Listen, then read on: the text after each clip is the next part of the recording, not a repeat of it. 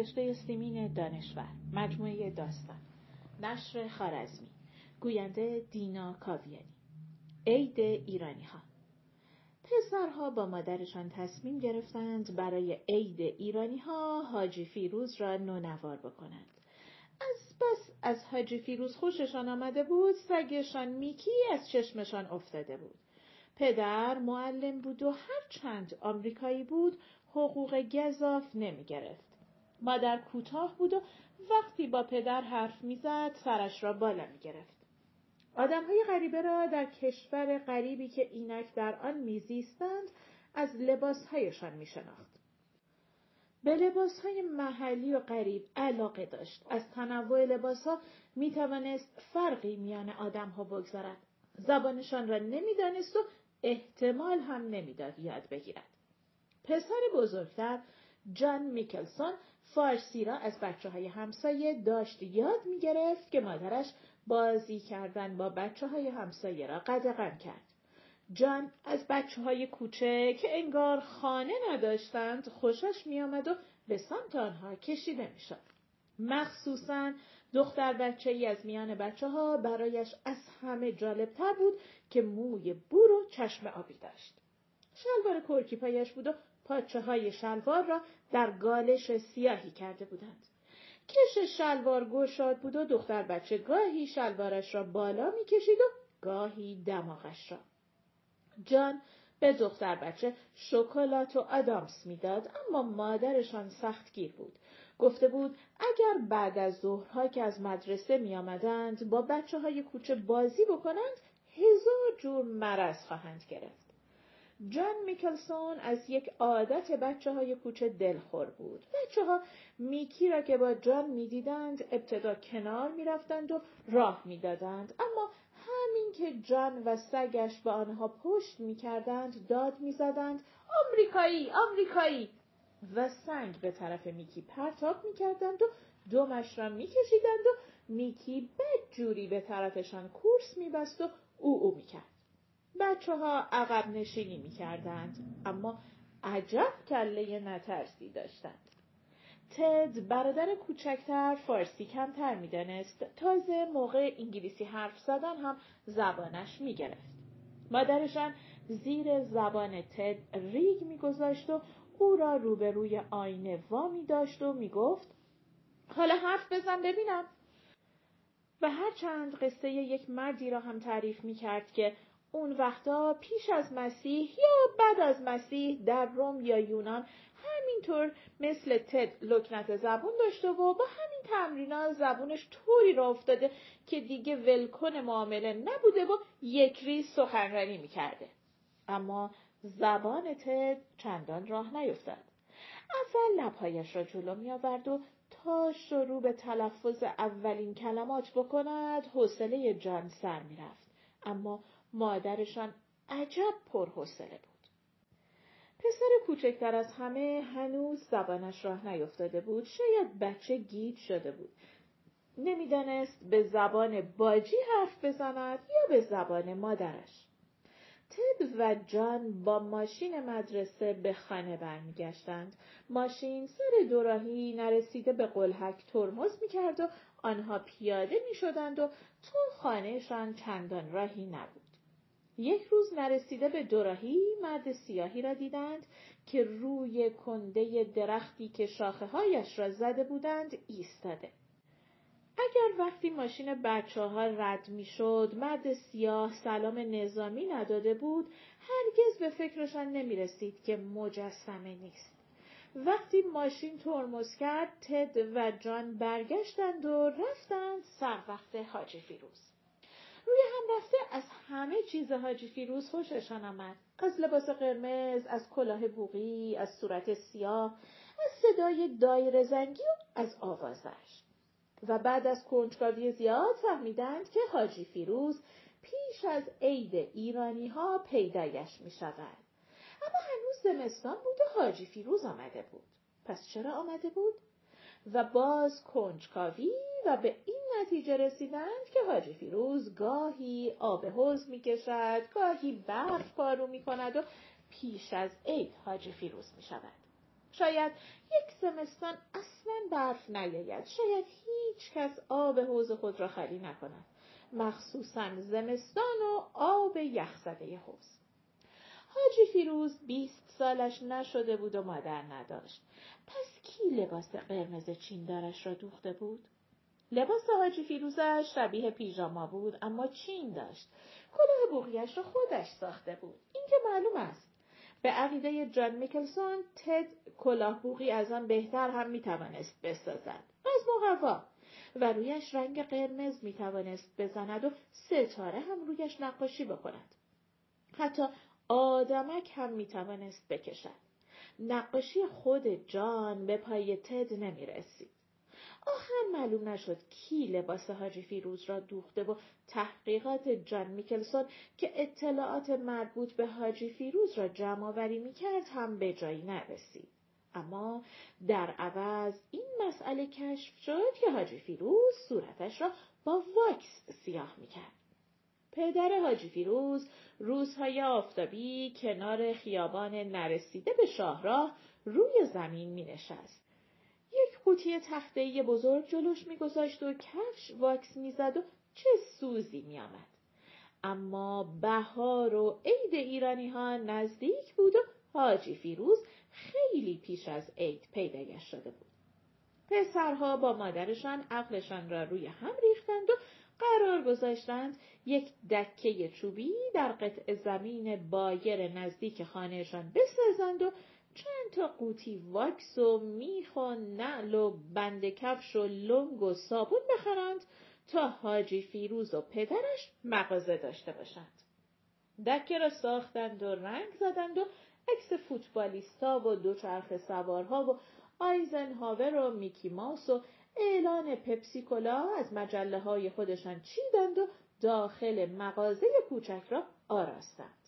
و چه هیجانی نقاشی تابلوی بالا سر دکان و تهیه بیرق آمریکا و ایران تمام صبح یکشنبه آنها را گرفت.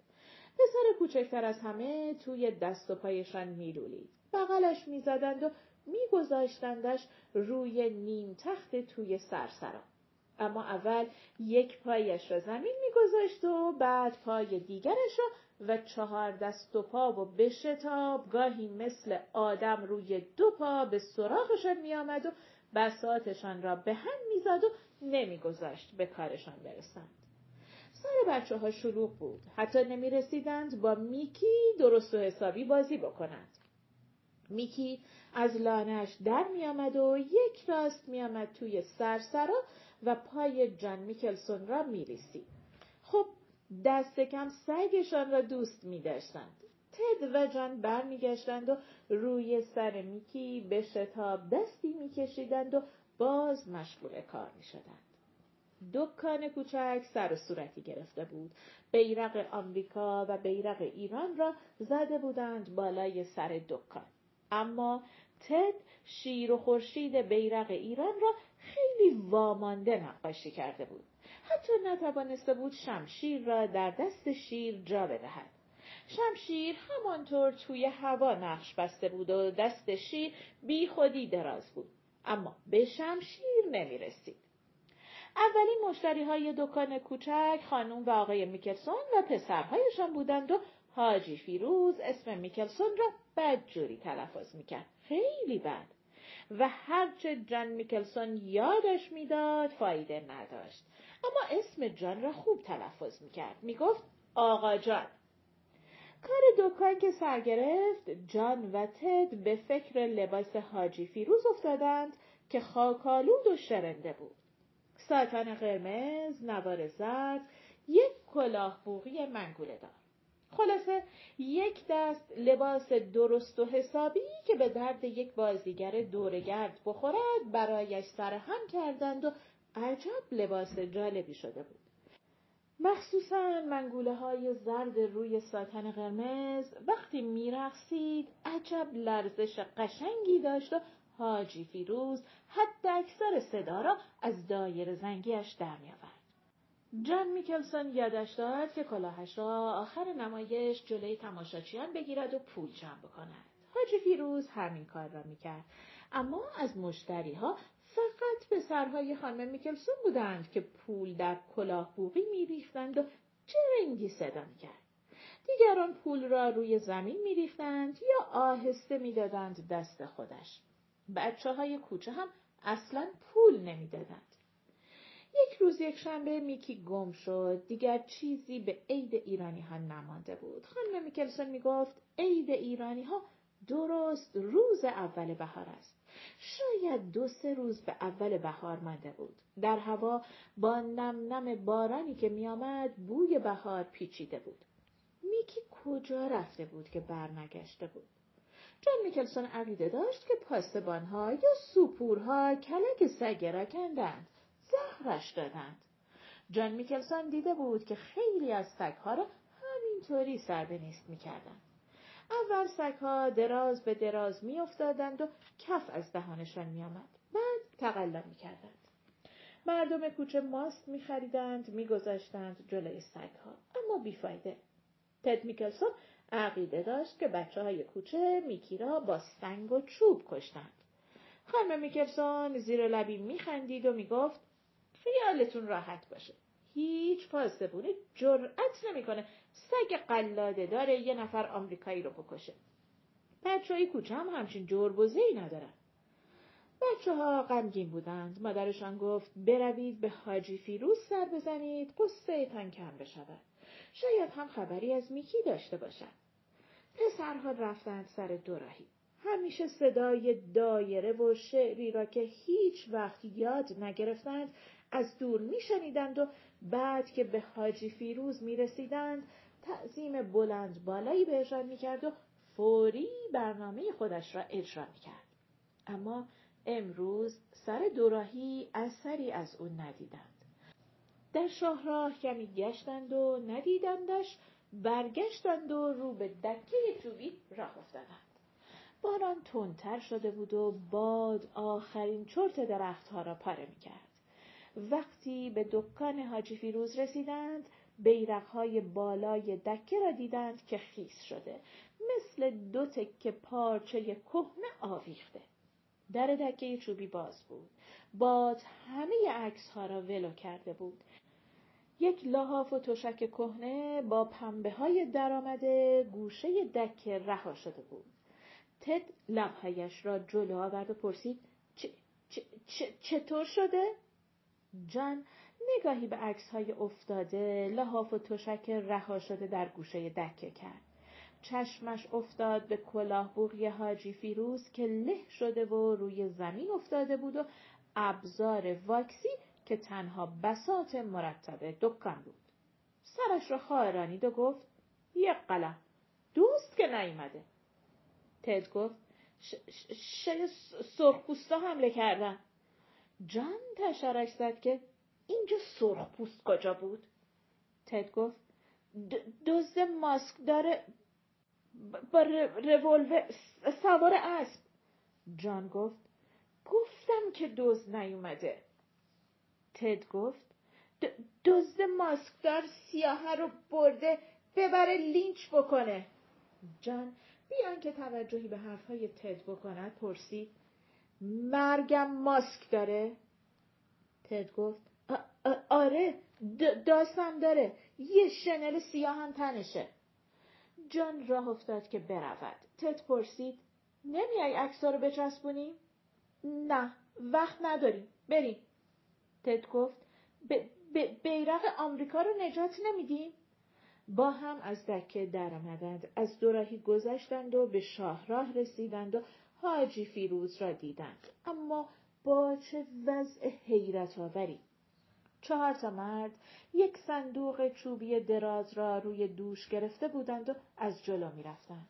حاجی فیروز از دنبال آنها می آمد.